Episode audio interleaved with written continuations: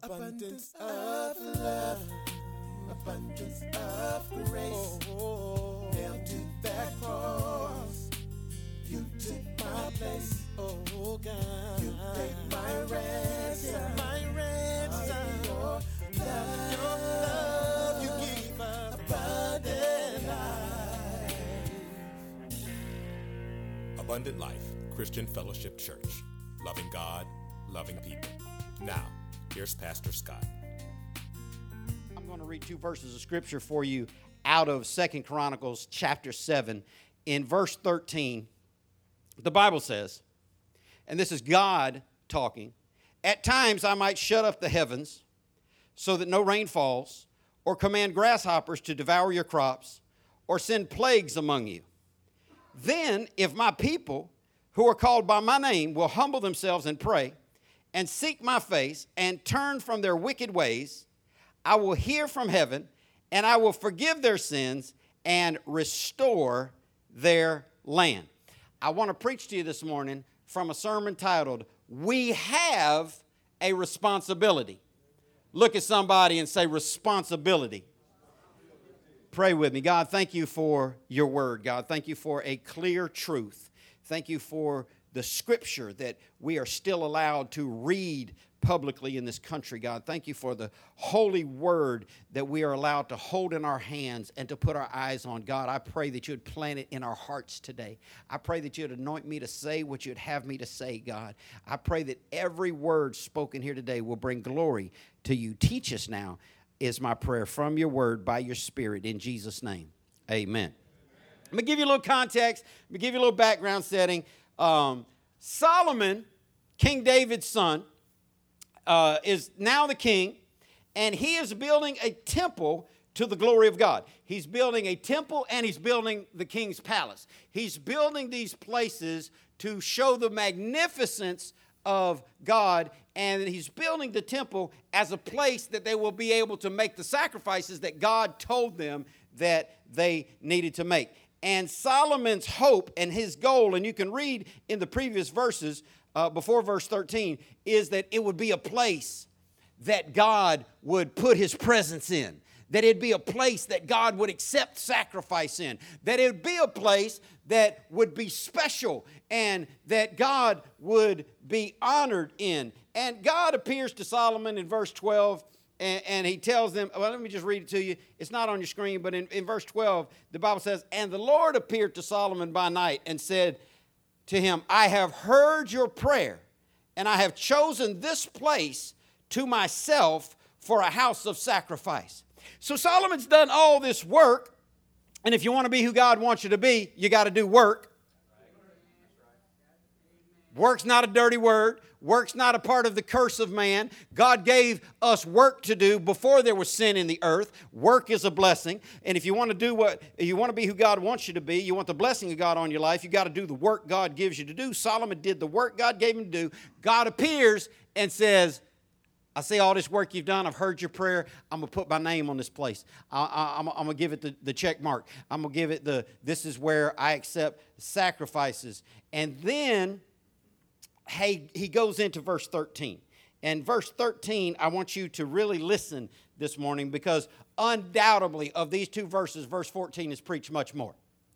Undoubtedly of these two verses, the practical application is found in verse 14 and not in verse 13. But how many of y'all know when you're reading Scripture, you have to take Scripture in context? You shouldn't just pluck a verse out here and there, and that's why I've given you the backdrop of what's going on. And in verse 13, and this might not be right on your notes back there, Dina, but take it from the verse that was already at the top of the page. Second Chronicles 7:13 said, God said, "At times I might shut up the heavens that no rain falls." Now, there is a horrible theology in the earth today. It's not new, but it's expansive. It's not new, but it's overplayed. It's not new, and it's certainly not true, but it is so prevalent because of television, radio, and social media. The liars that are preaching on what is called gospel television. It's not gospel television unless they're preaching the death, burial, and resurrection of Jesus Christ, because that's what the gospel is. People going on TV, taking 29 minutes of a 30-minute television show to beg for money so they can stay on the air next week so they can beg for more money next week. That has nothing to do with God. People plucking a scripture here or there, telling you all types of fanciful hype stories and pep rallying you so you'll sow a seed by faith so God will give you double for your trouble, and so God will give you 100-fold on every dime. They're just con artists and hucksters trying to take your money. But the television and the radio preachers, they have taken this horrible, bad, wrong, twisted theology to try to convince Christians in the earth today that if something good is happening, it's because God is doing it, and if something bad is happening, it's because the devil is doing it. They've tried to make believers, and there are people in this room that believe this, and there are people, Christians all across the world, that really believe this, that if you're having a great week, it's glory, hallelujah to God. God is so good. Oh, God is good to me. Praise the Lord, I'm blessed and highly favored, always above, never beneath, always the head and not the tail. No weapon formed against me shall prosper. None of these diseases shall come nigh unto me. Loose here, devil, and I rebuke you. When it's going good, that's the lies that they tell. But when it's going bad, woe is me. Pray for me. Oh, remember me and mine, because the devil is having his way. Remember me. Oh, Pastor, I ask prayer for me and my family because the devil is attacking our finances. And it's always the devil. If it's good, it's God. If it's bad, it's the devil. Let me tell you again, if you didn't hear it the first time, I say it louder for those in the back. On good days, bad days, happy days, and sad days, Jehovah God is always in control, and He's always to be praised. It's as if people believe that because you're having a bump in the road, that the devil just put God in a choke slam and took over. Nobody puts God in a choke slam. Nobody can thwart the plan of God. And listen to what God said to His servant. He didn't say, at times, I might be in a choke slam and unable to do good things for you, and the devil might shut the heavens up that no rain falls. Now understand this. We want the rain to fall. Anybody know? Let me just check. Let's just pretend it's Wednesday night, open Bible study, open discussion, interactive forum. Does anybody know why the average, I'll help you with the answer here because I'm kind and benevolent. Does anybody know why the average subdivision living person with homeowners association fees to worry about? Do you know why the average person in that capacity in 2020 wants it to rain in Jacksonville? Spoken by a subdivision liver. Amen? Spoken by a man with an HOA fee. So they don't have to water that grass and pay that extra water bill. Because here's the reality. Do you know that Granddaddy would not have been out there installing an irrigation system in his front yard so his grass would be green? Wouldn't be paying an extra amount of money to some utility authority to have extra water so he didn't have brown spots in his yard. He'd be like, I don't sleep in the yard anyway. Green, brown, yellow. You weren't getting Granddaddy to spend extra money. But the average person in America today, living in Jacksonville, especially if they, living in one of those kind of neighborhoods, the biggest reason they want rain, they don't want, listen, you ought to want rain to knock some of this pollen out of the air. You ought to want rain to keep the aquifer at the right level so all the lakes don't dry up and we don't start running out of clean water.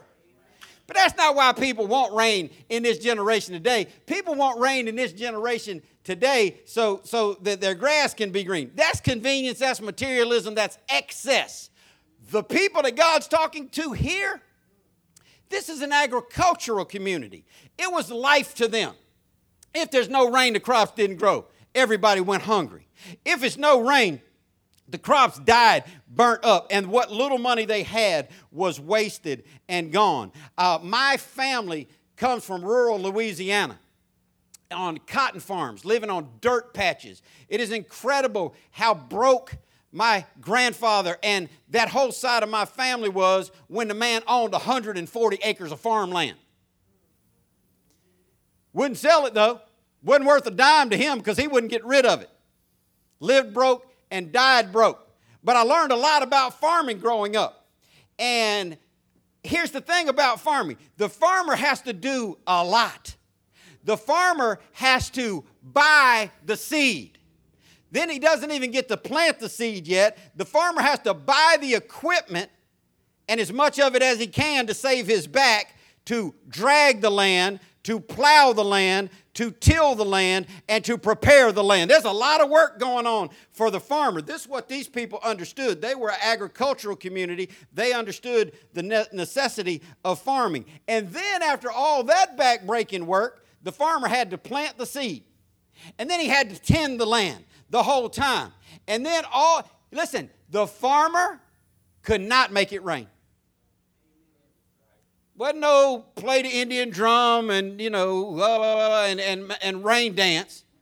The farmer understood, we've done all we can do. Now we pray and we ask God to let it rain. They knew God was the source of rain, and the rain that is being talked about here is life-giving rain, money-making rain. We won't live without it rain. See, honestly, us, we got water in the house. Some of y'all got water in the door of your refrigerator. Figure out that miracle right there. Freaking alien out. Imagine an alien coming. Not even an alien. Get somebody from Pastor Kuhn's village. Come over here and put a glass in the door of your refrigerator, and they'll be looking, where's the water coming? If it didn't rain, whatever. We'll water our grass. We'll just do whatever we got to do. But for them, it was life or death. Say life or death. This is serious. This isn't just like, it hasn't rained in a minute. This was starvation if it didn't rain. And God said, at times I might shut up the heavens that no rain falls. He didn't say the devil might because I'm impotent. He didn't say the devil might because I might fall asleep. He didn't say the devil might because I might yield control of the earth to the devil. He didn't say the devil might because I just get tired sometimes. He said I might shut up the heavens so that no rain falls, or command grasshoppers to devour your crops, or send plagues among you. The majority of people preaching on the TV would disagree with what I'm about to tell you, and they build such a horrible case theologically to try to support their foolishness that if anybody really listened to what they were saying, they would abandon that nightmare train wreck of bad theology. They would tell you that God wouldn't do anything to devour, because the devil is a devourer and God is a healer. They would tell you that when plagues come, that God would never do anything to harm his children. He's a good father. Ain't he a good father? He's a wonderful creator. Hallelujah. And they would just try to build this ridiculous fantasy that the scripture is not true, and that their bad theology holds water. I come today, inspired by the true and living God, to tell you that bad theology is bad theology and the Word of God is true alone. Amen. He said that He's the one that could shut up the heavens and no rain fall, which would make everybody broke with no food and no way to make money. The rain affected the crops. The crops affected whether or not they fed their children, whether or not they made money on their jobs. All of them made money on their jobs through crops. God said He's the one that affects the rain falling or not falling. He's the one that sends things to devour crops. He's the one that sends plagues among you. I can't listen to liars on TV, so I don't catch much of it. Every now and then I'll torture myself just to make sure that they're still doing what they always been doing. And they're out there. The devil is trying to ruin our economy. with this plague, this pandemic. I'm so glad everybody learned a new word before we died. Ain't that right? I'm so glad that all of us over 55, I'm talking about us card-carrying folk. You know you got your AARP. You know you're trying to get 10% off at Outback.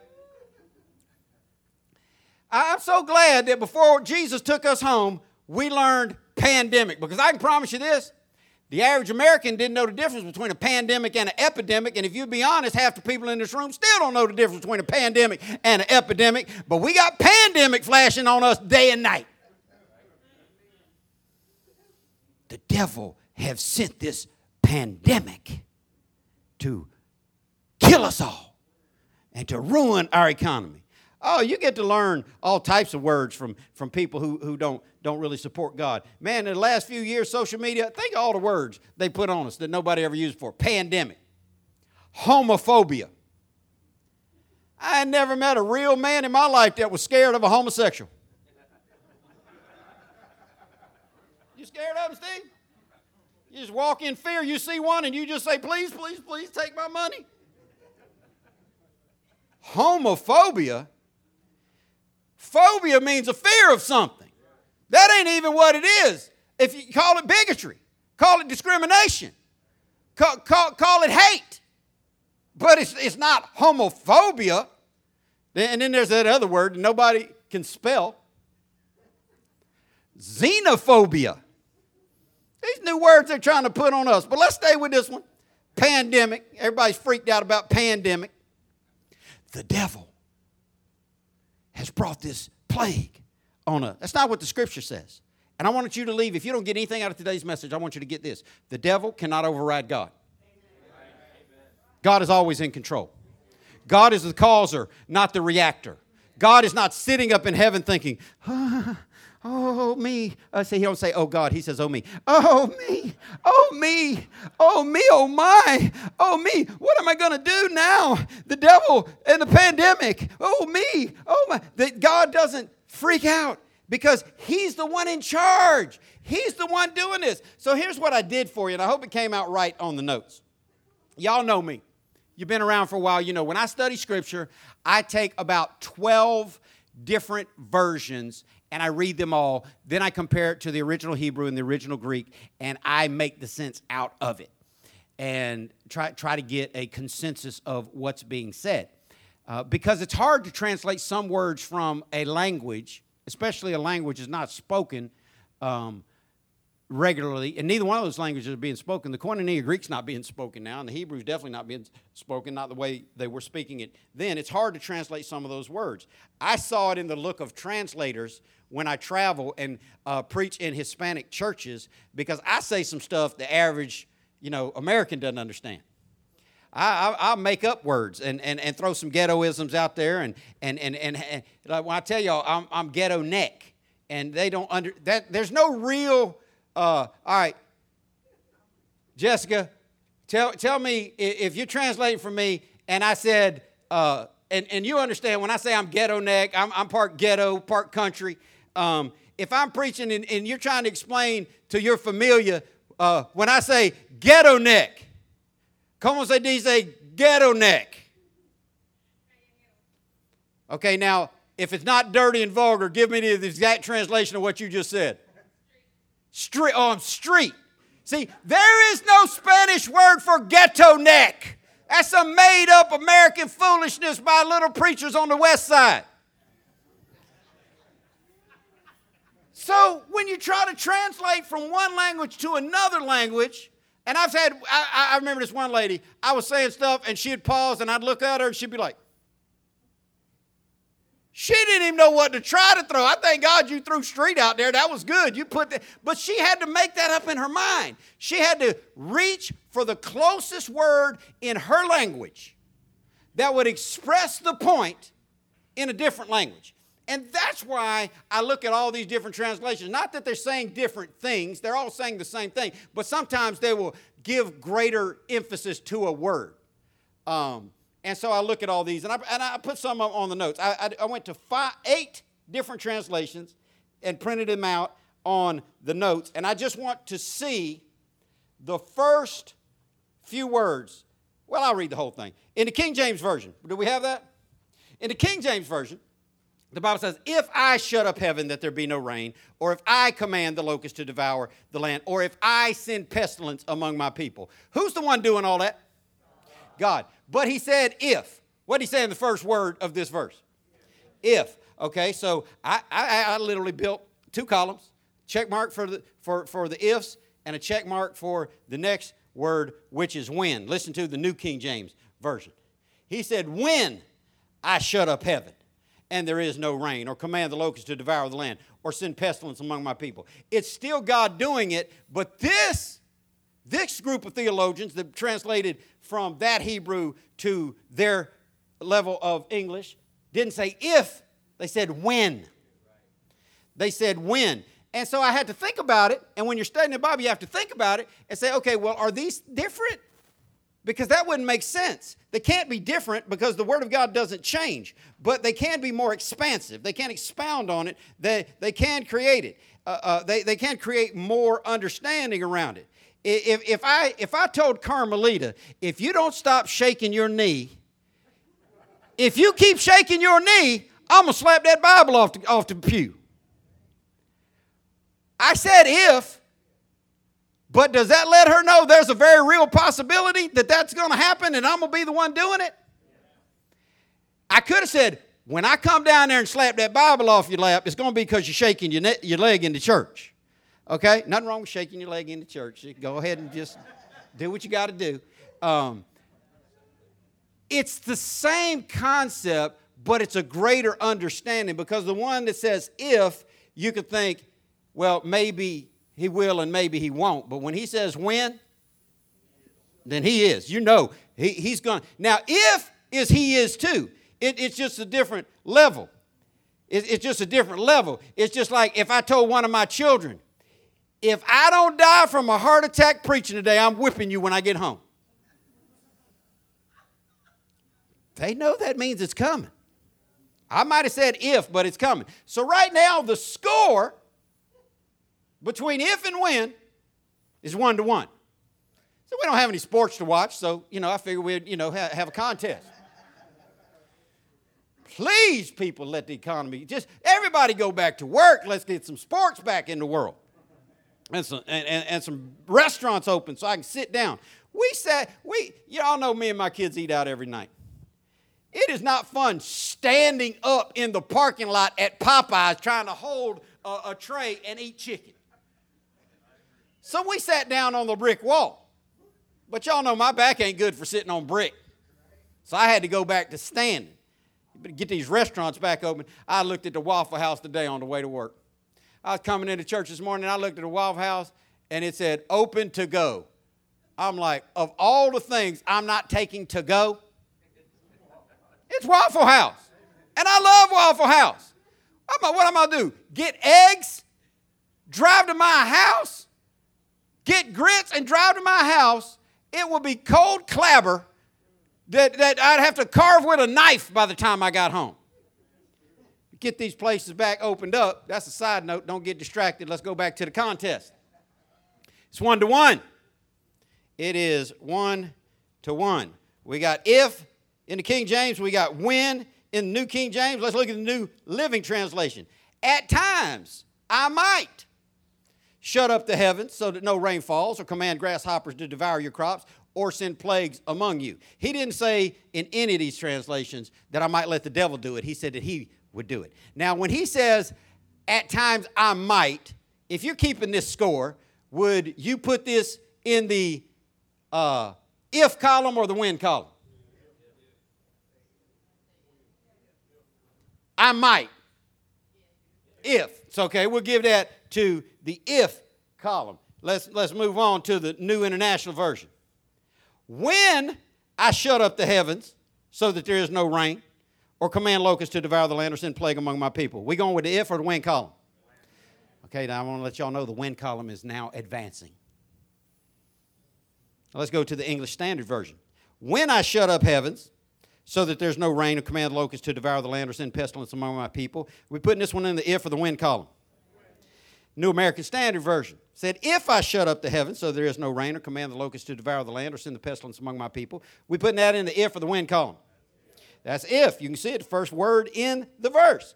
The New English Translation says, when I close up the sky so that it doesn't rain or command locusts to devour the land's vegetation or send a plague among my people. We're putting that in the if or the when column. All right, now the last one, the Revised Standard Version. When I shut up the heavens so there is no rain or command the locusts to devour the land or send pestilence among my people. We're putting that in the if or the when column. All right, now, because, you know, Elder Jimmy has still been trying to hold on as a softball player and been trying to keep score his whole life. Because when guys our age used to go to baseball games, they would hand you a card and you would keep score. And you would sit down and you would write down what happened to every batter and record every out, every hit, every run, every walk. Are y'all keeping a scorecard? What we got? 5-3 for? 5-3 for win. Same math I got. So that works out good. If it had been wrong, you'd have had to check your calculation. Of these 8 times, 3 times God said if, but he still was the only one taking responsibility for it. 5 times he said when. Can we conclude from that it is not a matter of if these things are going to happen? It is a matter of when they happen. It is a matter of when God shuts up heaven, not the devil. Oh, the devil. Pastor Scott, pray for me. The devil is attacking my marriage. Maybe the fact that you're whoring around behind your spouse's back has something to do with that. We don't like that level of truth.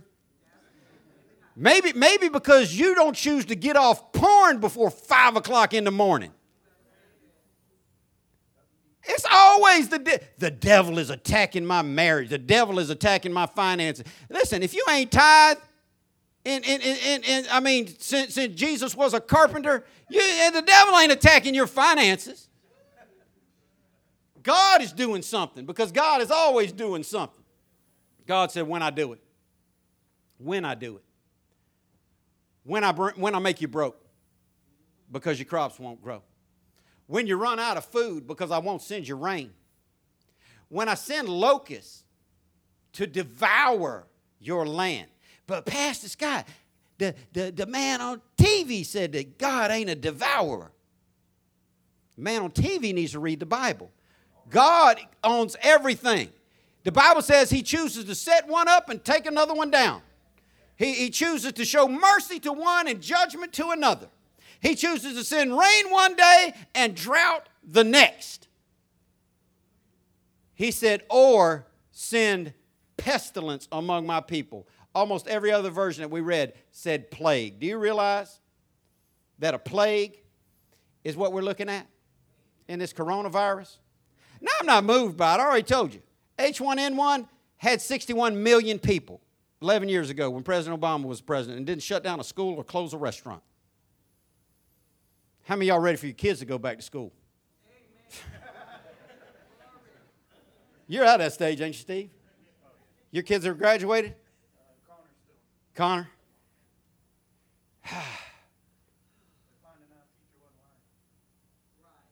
The teacher wasn't lying about what? Parents are finding out the teacher wasn't lying about their kids. Yeah, for sure. Listen, this plague that we're under, that we're allowing to change everything about our country. Some of y'all so excited y'all going to get that little piece of cheddar from the government. It's going to ruin our economy forever. $2.2 trillion. They called it a $2 trillion stimulus, but then when it got signed, it was 2.2. Listen, when you think that 200 billion with a B is so insignificant that you just say 2 trillion, we've lost sensitivity to how much $1 billion is. $200 billion, just tax money, flushing it out there to anybody. $2.2 trillion coming from a debtor nation that can't pay its debt already, over $20 trillion in debt, doing something now, and I won't labor this because I know most people in the room are not, you know, into the financial realm to understand this, but doing something that is so unprecedented, the government of the United States is now, they've been printing money. That's not nothing wrong with that. But they're now printing money and buying their own bonds. If you don't understand how drastic that is, that's printing money and securing it with the fake money you just printed. It's like me saying, all right, I'm going to give you $500 of this Monopoly money, and just to prove that it's real, I got another $500 of Monopoly money right here to back it. Venezuela tried that, and it didn't work out for them. But God says He's the one. I don't want you to think less of God, because you would be wrong. I don't think less of God because I believe God's the one in charge of this coronavirus. I think more of God. I don't think less of God because I believe hurricanes come from God. I believe more of God. I don't think less of God because of whatever situation comes my way. It causes me to realize this is a setup. It causes me to understand, as the blood-bought church, we have a responsibility. It causes me, listen, do you know what people do in times of famine, plague, and pestilence? You know what Christians should do? They should pray more. They should trust God more. They should realize, can't go to work, and there's only so much Seinfeld a human being can watch. May as well open this book at my home. There are real Christians around the world. Pastor Kuhn messaged me early this morning to let me know they're in prayer for us and for our service and for the world. There are Christians around the world that realize there's a responsibility of the true believer. See, too many people want the presence from God, the good stuff, the gifts, but they don't want the presence of God. They don't want God in their stuff. They don't want God showing up. Because, you know, for all the people that say, man, I just want God to be glorified in my life, better get on your knees. You can't battle this. Well, the government's going to come up with, we've got imperfect people trying to find a solution that is way above their pay grade. We've got people that care more about their own reelection. Did you see, some of y'all didn't even look, did you see all the stupidity? And it wasn't just one side, and the Republicans and the Democrats did it. They shoved so much money into that trillions of dollars, they're like, hey, we need $35 million to refurbish the Kennedy Center. When I saw that, I'm like, Nancy Pelosi, you have lost your mind. We're trying to get people fed and food on the table and back to work. You're trying to line the pockets of somebody's museum. But they both put in so much junk in there that had nothing to do with us, because they don't have the capacity to find the solution to this. But we got people sitting around saying, oh, the government's going to figure this out. They're going to take care of us till it comes. You can only squeeze so much blood out of a rock. Or you got other people thinking, well, the scientists are going to figure it out. They're thinking that the remedy is going to come from a human being. God didn't say that's where the remedy would come from. Listen to verse 14, and I'm done. He said, then. When is then? After. Then is always after. When God says if and then, He says, if these things happen, then this will happen. You got to understand, when something is happening, then after you see it happening, there's a responsibility on our part. And I've always told you, look for the if and then promises in the Bible. When God says, if this happens, then that happens, if you do the if, God will always do the then. And we see the if and the then. We see the if and the then. He said, then, after all these bad things are happening, then, He said, if my people who are called by my name will do certain things. Then He says that after that, He will hear from heaven, forgive their sins, and restore their land. I want to give you a list. If you're taking notes, we're going to look at four things that we've got to do to get to the three things that only God can do. I'm going to give you four things that we're commanded to do before God will ever do the three things that we want Him to do. I've heard so many people say, we need God to intervene. Yes, we do. We need God to stop this. Yes, we do. We need God to bless our country again. Yes, we do. We need God to keep us safe and protect us. Yes, We do. But the remedy will not come from hope-so living. The remedy will come from obedience. If you read the book of the month this month in the book of James, you found out that God said you are blessed in your doing. So let's break this down and get out of here. He said, after all this bad stuff starts happening, and can you admit that we got some bad stuff happening? Here's what's crazy. We were in a train wreck before anybody heard of coronavirus. Our country was in distress before there was a coronavirus. We had all types of problems before there was a coronavirus. So this ain't the only thing that we need God's help with, but it's the thing people are focusing on now. So we can agree that we're already in verse 13. There's trouble, and it's everywhere, and it's getting worse. So when we get to verse 13, we got to continue to verse 14. It says, then. You need a then moment. You need a then moment. Stop hoping that things will get better and step into your then moment. Stop hoping somebody else will fix what you're responsible to do. We have a responsibility as the children of God. We are the salt and the light on this earth. We are the hands and feet of the presence of God on this earth. We are the ambassadors for God through Jesus Christ on this earth. And he said, when verse 13, when all this bad stuff breaks out, then here's what needs to happen. If my people who are called by my name. Now, if I was going to keep score like I kept that 5-3 score on those 8 versions, if I was going to keep score, I would just start right here. Now, I'll start with 2 people that I trust will give me the right answer. Because he said, he didn't say if everybody. He said, my people who are called by my name. This is a select group of people. This is a small group of people. God's always dealt in a remnant, which means a small piece. God's always dealt with the smaller group than the bigger group.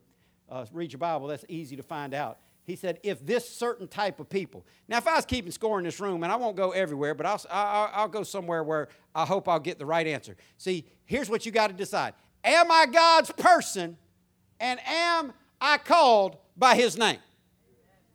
All right? So we'll just take one row, and we'll get the score off one row. Are you God's person called by God's name? Are you God's person called by God's name? Okay, so we got 2-0 right now. Now, how many of y'all know if I keep going down these rows, that 0 is going to turn into a number? Everybody's not God's person. Everybody's not called by God's name. Now, I hope most of the people in this room consider themselves to be God's people, called by God's name. But this is the mandate for real Christians. If this select group of people who call themselves Christians, will do certain things. And we're going to look at these 4 things. How many things? 4 things. It says, if they will humble themselves. I don't know. I mean, because it's been a while. You know, I went to grade school in England. We traveled in Europe when I was little. I don't know how arrogant. You know, I've heard stories about the French. But I don't know how arrogant all these other nations are. But I know how arrogant America is.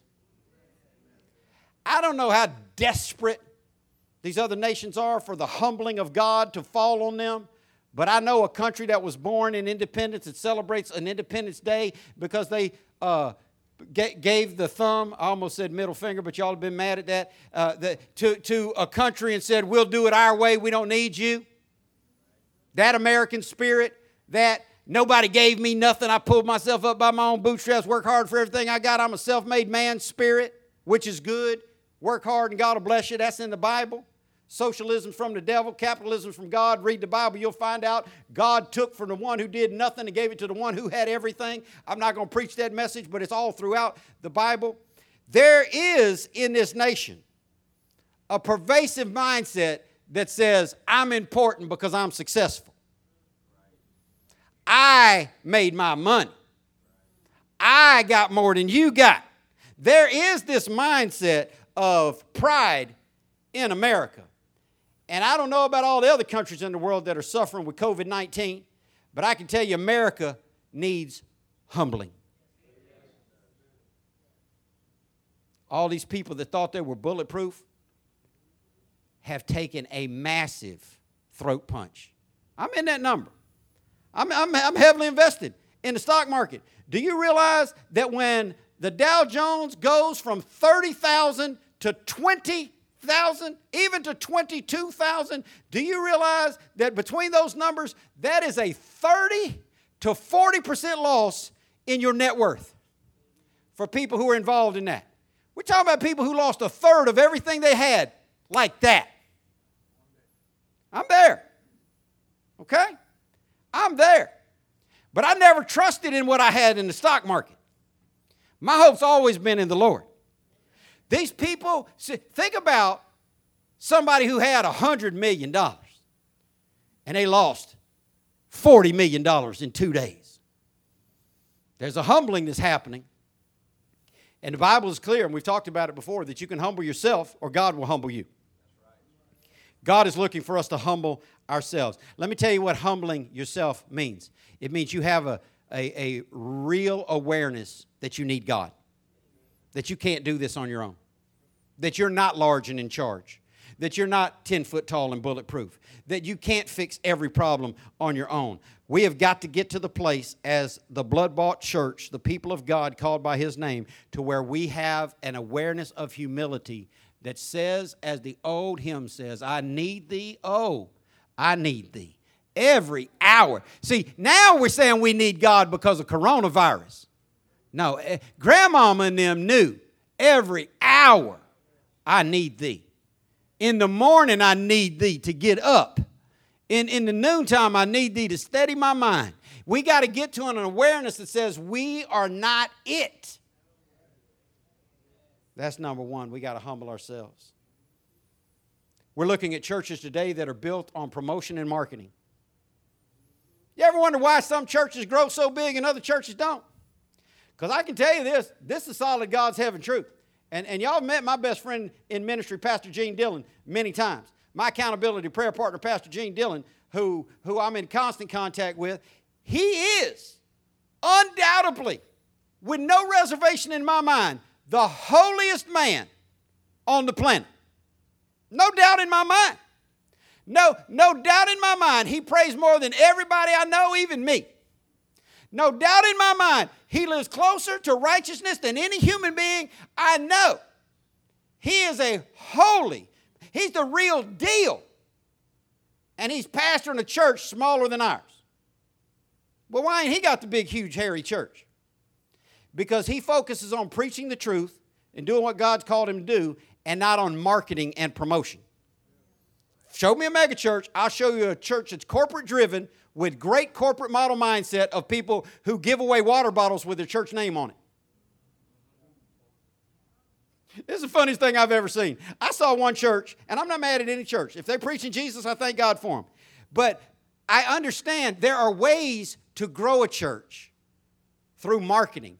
Good commercials, good advertising, good print media.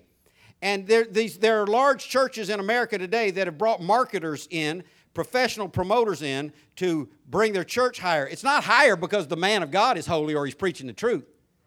I saw this one church. They were so excited. They put out this big media PSA, serving our community. I told you about them. They printed their church name on water bottles, and they went to the soccer fields at Fleming Island, and they handed out water to rich little kids playing soccer while their moms were sitting on top of coolers filled with Powerade and Gatorade. How much of those kids really need that bottle of water? The necessity wasn't there, but it was a photo op of servitude. It is not the churches that are the biggest. It's not the church. I told y'all before, I believe the most blessed people, when we get to the judgment seat, are not going to be great preachers whose names people know. It's going to be men and women of God living in the shadows that were seriously bent on their knees to God, truly humble, not proud and not lifted up, never talked about on earth, but rewarded mightily in heaven. We've got it all twisted. We look for success in all the wrong ways. God is saying that for us to get remedy, which we want, everybody in this room wants remedy to this coronavirus. Everybody in this room wants things to get better in their life.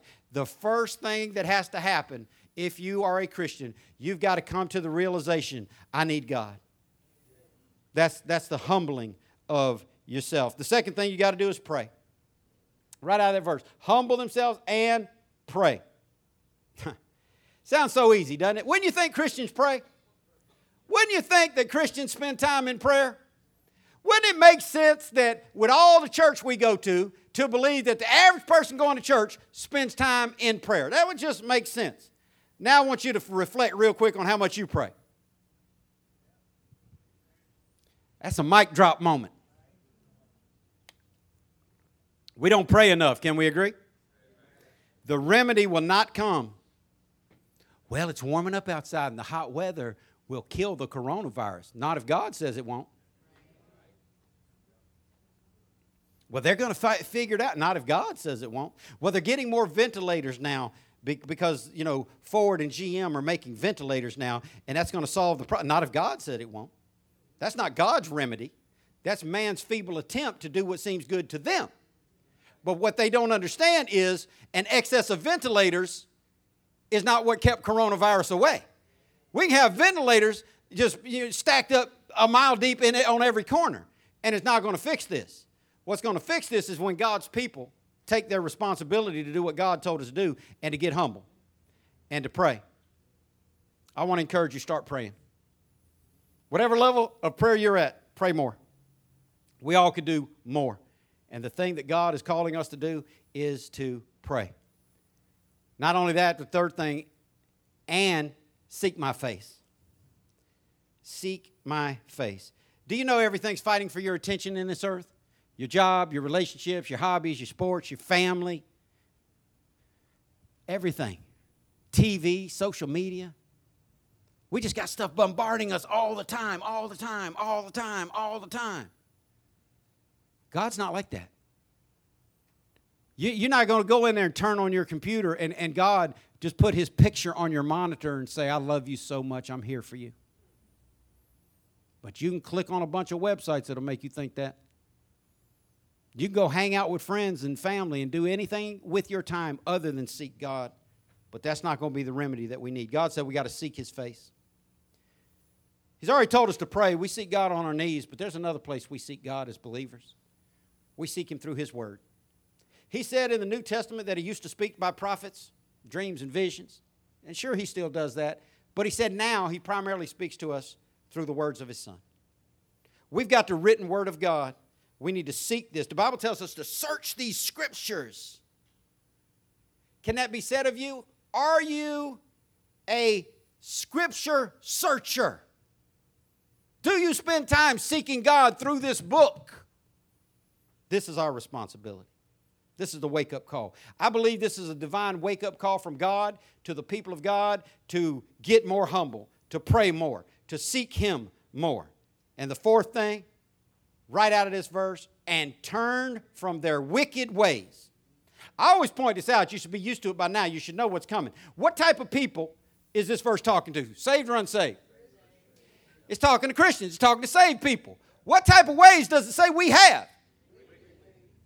Wicked ways.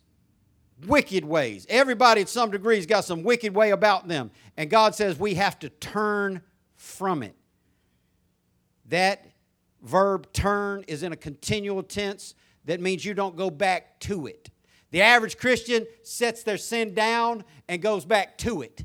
The average Christian stops for a minute and goes back to it. The average Christian does better for a hot minute and then goes back to being wicked. God said, we've got to get humble, we've got to seek him, and we've got to turn from our wicked ways. This is the trick of the devil, to make everybody point fingers at everybody else. Well, you know, if those Republicans cared about poor people, we'd have a better country. And the other half is saying, well, you know, if everybody wouldn't sit at home drawing a welfare check, our country would be in a better position. Because how many of y'all know people abuse the welfare system? We got people sitting at home now. Listen, let me tell y'all something. Some people aren't even going to want to go back to work. I heard, I don't know if he was a senator or a congressman. You remember J.C. Watt? Well, who J.C. Watt play football for? It's either Oklahoma or Nebraska. Nebraska. He's a senator now, or young, good-looking African-American dude. Well-spoken. I mean, just awesome. He's a Republican senator who's super conservative, and he's attacking this. This $2.2 trillion as the most wasteful thing he's ever seen. He said that everybody gets state unemployment. So if you got a job making $400, $500, $600 a week, you get fired, you file unemployment, they're going to throw a couple, $200, $300, $400 a week at you, right? That's how unemployment works. Guess what the 2.2 stimulus package did? I didn't notice that he brought it out, and he said this is the most egregious thing that he's ever seen. They not only going to let you get the state money, said if you're making $500 a week, the state's going to give you about $300 a week, unemployment, while you're out of work. The Fed's going to kick in on top of that an extra $600 a week. Now, let's do the math on that real quick. You were making $500 a week. The state's going to give you $300 a week. The Fed's going to give you $600 a week. What's $300 and $600? $900. What were you making to begin with? You really want to go back to work? We're wasting money to incentivize people to ride the system. So we got all these people saying this side is wicked, that side is wicked. The Republicans are saying the Democrats packed this thing with all types of excess. The Democrats saying the Republicans packed it with all types, and they both did it. They're the wicked ones. We had all the people saying President Obama is not my president. Now you got people saying President Trump, not my president. We got all, he's the bad guy, she's the bad guy. They're the ones in the wrong. They're not doing right. What we need to do is we need to get these strip clubs out of Jacksonville. What we need to do is shut down the drug dealers. What we need to do is stop heroin from coming across the border because that's ruining our country. What we need to do is to shut down sex trafficking. What we need to do is to stop selling pornography on shelves in stores. What we need to do. Everything that's being said is not what we need to do, is what we're saying they need to do. When the reality is, it's on us. Get that. It's on us. God didn't say if the drug dealer and the heathen and the hookers and the hoes and the sex traffickers and the child molesters would turn from their wicked ways, life would get better. Oh, but we want to look at them. Find me somebody in a church that never smoked cigarettes and they're talking bad about somebody who ain't quit smoking cigarettes yet. Find me somebody in church who never had a problem with drinking and they're talking bad about it. It's always, he's worse than me, she's worse than me, she's worse, he's worse, I'm better, I'm better, I'm better, I'm better, I'm better. And we all have wicked ways. And grandmama should have told you, if you spend time concentrating on your own self, you won't have any time to be meddling in somebody else's backyard. God said we got to turn from our wicked ways. You better go home sometime soon and learn how to humble yourself. You better go home sometime soon and learn how to pray. You better go home sometime soon and turn from what it is. I am not going to start. If I started with Carmelita, of course, she might just run out the whole clock, but if I went down the whole row, I know by the time we got between these two hard chargers right here, they'd run out the clock. With every wicked way that you've ever had, you think there's a list there? Our lists are different, but it's a list. Our wicked ways are different, but they're there. If the only wicked way you have is that you don't pray enough, that's wicked in the sight of God. If the only wicked way you have is you don't witness to enough people about the goodness of God, that's wicked in the sight of God. You got to stop pointing your fingers at me. You got to stop pointing your fingers at politicians. You got to stop pointing your fingers at people that you don't like. Well, it's the system. It's the man's foot on my neck. It's this and that and the other thing. No, it's our responsibility. It stops here. Then he said if we do those things, humble ourselves, pray, seek his face, and turn from our wicked ways. Now, in the King James, it says, then will I hear from heaven. That's after those things happen. When we do those things, God says, I will. He didn't say I might. Do you know why God has not heard from heaven, forgiven our sins, and healed our land? Do you know why God has not stopped the coronavirus from destroying the world? Do you know why God is still allowing this thing to go on and multiply and grow? Do you have any capacity to understand why this thing is what it is? Because we won't do this, so God will do that. Oh, you can't get more than 100 people in a church to listen to this kind of preaching. But it's the truth anyhow. Now, I can give you a list of churches. You want to go somewhere? You want? We're just so glad you came. And don't y'all all look so nice today. Give yourselves a round of applause for coming to God's house. It's such a sacrifice. You're sitting in this air-conditioned building on padded chairs. You're just going all in. And there's plenty of churches out there that'll blow sunshine up you. Congratulate you for living sloppy. Never challenge you to hold up a standard of righteousness. But if you want God to do something, you want God to restore our land. Most versions say heal our land. You want God to step in? We need God to show up and show out. God's sitting on the easy chair right now. Sitting on the easy chair. God knows what's going on. He's just sitting there wondering. Y'all going to do it? Y'all want my help? Y'all want me to get up in here? Y'all listen, if there was a heavy box for me to lift, if I'm over in the B building, and the food and clothing people over there working, might have broke my back twice and my neck once in the last 10 years. If there's a heavy box that I need carried out to my car, I can struggle to carry it. Or I can just say, hey, Deacon Dixon, can you grab this for me? And he'd grab it like it was nothing. I'd be grabbing and hurting my back for a month.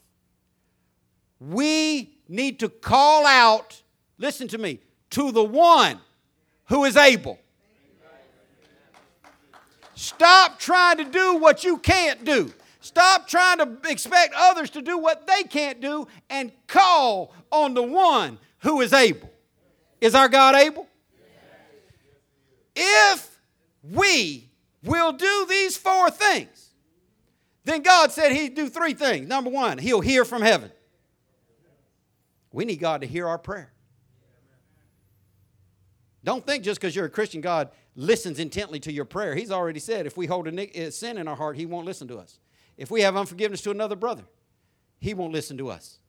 There's lots of ways that we cancel out our prayer ability. That's why we got to get humble and start praying more so we can get a prayer up. You need to get to the place where your prayers impact heaven. He said when we do these four things, number one, he's going to hear from heaven. Number two, he said he'll forgive our sins. The greatest thing about salvation to the new believer. And this is why so many people say, Pastor Scott, I just wish I could be as excited as I was when I first got saved. I wish I could get that joy back of when God was new to me. The reason they say that is because they had an awareness of forgiveness at that point. I remember when I got saved, I was a scumbag. I was in the gutter of life morally. And when God saved me, it was the first time in my life I'd ever felt clean. It was the first time in my life I ever had an awareness of he accepts me. He has forgiven me. I lost my sin. I lost my shame. I lost the stain and the stink of sin on my life, and I was clean. And that's that new believer. That's why new believers think the sky looks bluer. That's why they think the birds sound sweeter. That's why they think the choir sings better than they do. That's why they think the preaching's better than it is. That's why they think church is more fun than it really is. They just think all that stuff because they feel good about having their sins forgiven. You read 1 John this month, you're going to find out. That's what the first thing people learn. He says, you little children, the only thing you know is that your sins are forgiven. And that's a good place to be. We got to get to the place where not only do we have forgiveness, well, I know God forgives me. I know people shacking up, doing all kinds of crazy stuff, saying, but God forgives me. There's no joy in that forgiveness. There ought to be shame. There's no humility in that forgiveness. There's no prayer in that forgiveness. And there's no turning away from wicked ways in that forgiveness. We need to get to the place where not only is God hearing our prayers, but he's forgiving our sin, because that's the place where he's going to heal our land. It's a lot said today. It took longer than I wanted to say it. I want us right now to transition out of this service, not with an altar call where you get emotional and come down here. Listen, if you're not saved, God already did all the hard work for your salvation. He said that if you'll confess with your mouth the Lord Jesus and believe in your heart that God raised him from the dead, you'll be saved.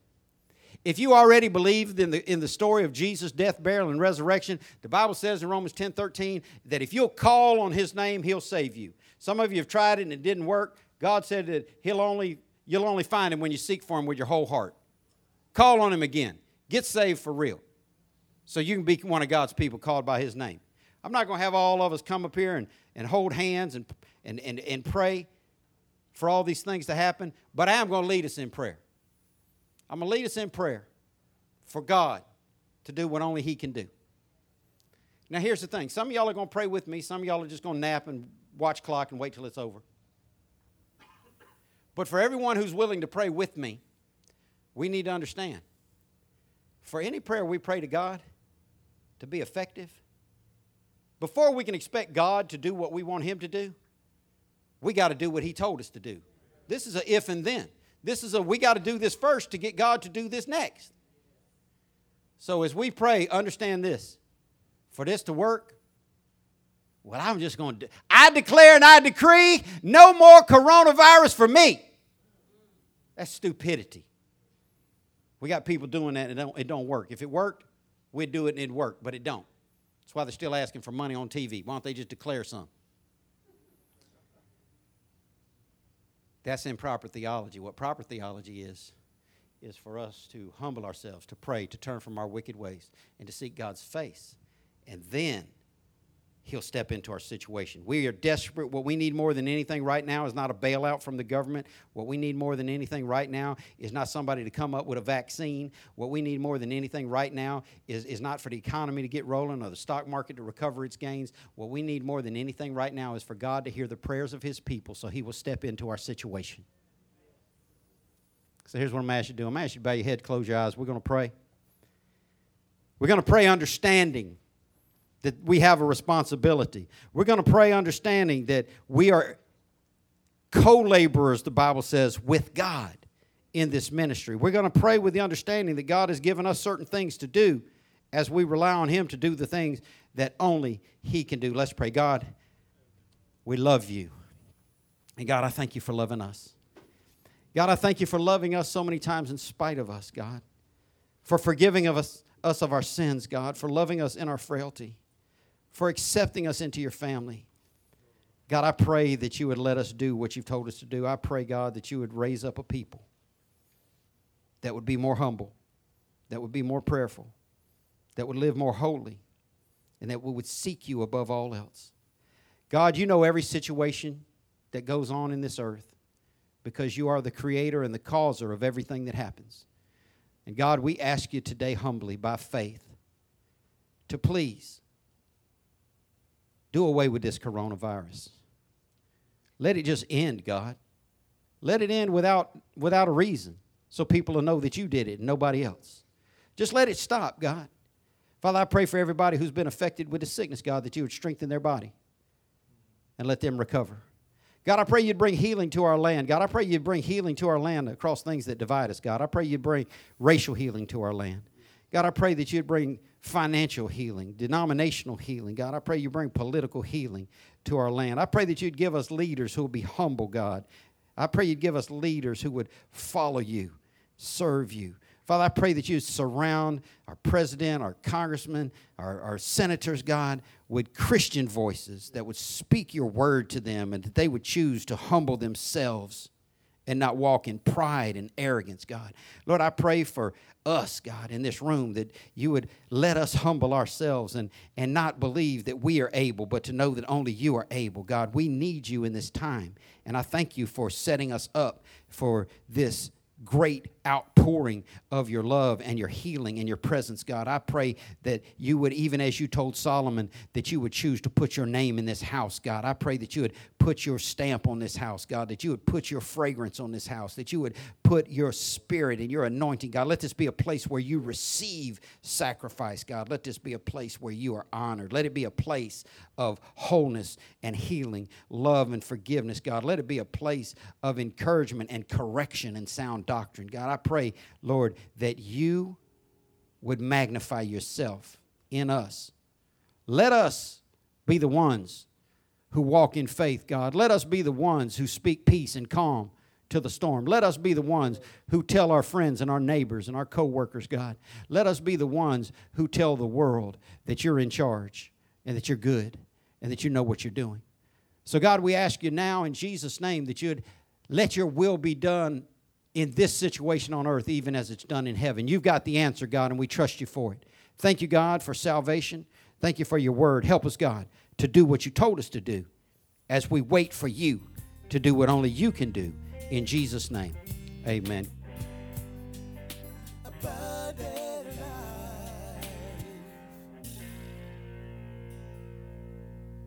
Thank you for listening to the ALCF Sound Doctrine Podcast. And visit us on the web at alcfnow.org. Your financial support for this ministry allows us to share the gospel around the world. Your support is greatly appreciated. If you would like to give a donation, please go to alcfnow.org.